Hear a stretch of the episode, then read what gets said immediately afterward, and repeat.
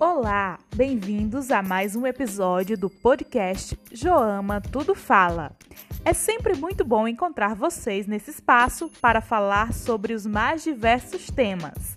E no episódio de hoje, vamos falar sobre medo.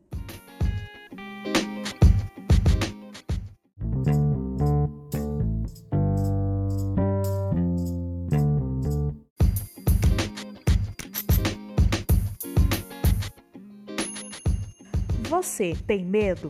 Ou já deixou de fazer algo por sentir medo? Pois é, o medo também é importante.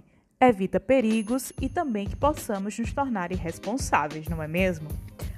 O medo é uma sensação que proporciona um estado de alerta, demonstrado pelo receio de fazer alguma coisa, geralmente por se sentir ameaçado, tanto fisicamente como psicologicamente.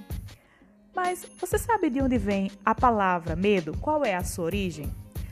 Então vamos descobrir agora a etimologia de medo. Bem, a palavra medo tem referência no vocábulo metus, em latim. Vale observar que no grego o termo utilizado para referir-se ao medo é phobos, de onde provém precisamente a palavra fobia. Retomando a presença do latim, em outras formas relacionadas a partir do núcleo etimológico metus, encontramos as palavras medroso, meticuloso, pânico, que tem origem no latim pânicos, terror, que vem também do latim, e covardia, pavor ou temor, que são algumas palavras sinônimas, e cada uma traz uma particularidade única.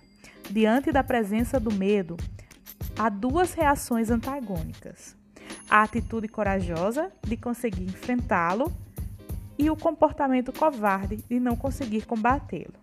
Essa dualidade está presente em diversos momentos da história humana.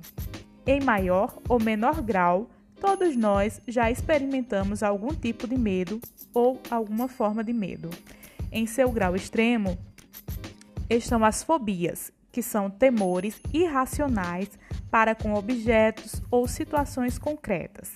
Nesses casos, se deve procurar ajuda especializada por meio de psicólogos ou médicos psiquiatras. Alguns medos são inespecíficos ou inconscientes. Assim, os sinais de alerta podem ser variáveis, mas é possível apontar alguns sintomas comuns, como, no, como vamos ver a seguir.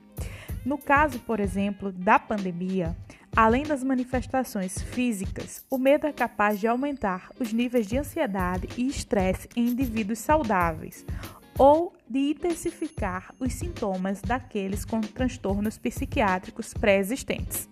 É o que relata o artigo Medo Pandêmico e Covid-19 Cargas e Estratégias de Saúde Mental, que foi publicado pela Revista Brasileira de Psiquiatria.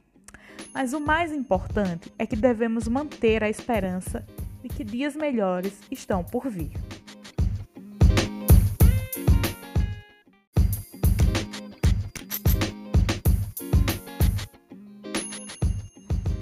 Espero que esse episódio possa incentivar a busca pelo conhecimento sobre o assunto abordado.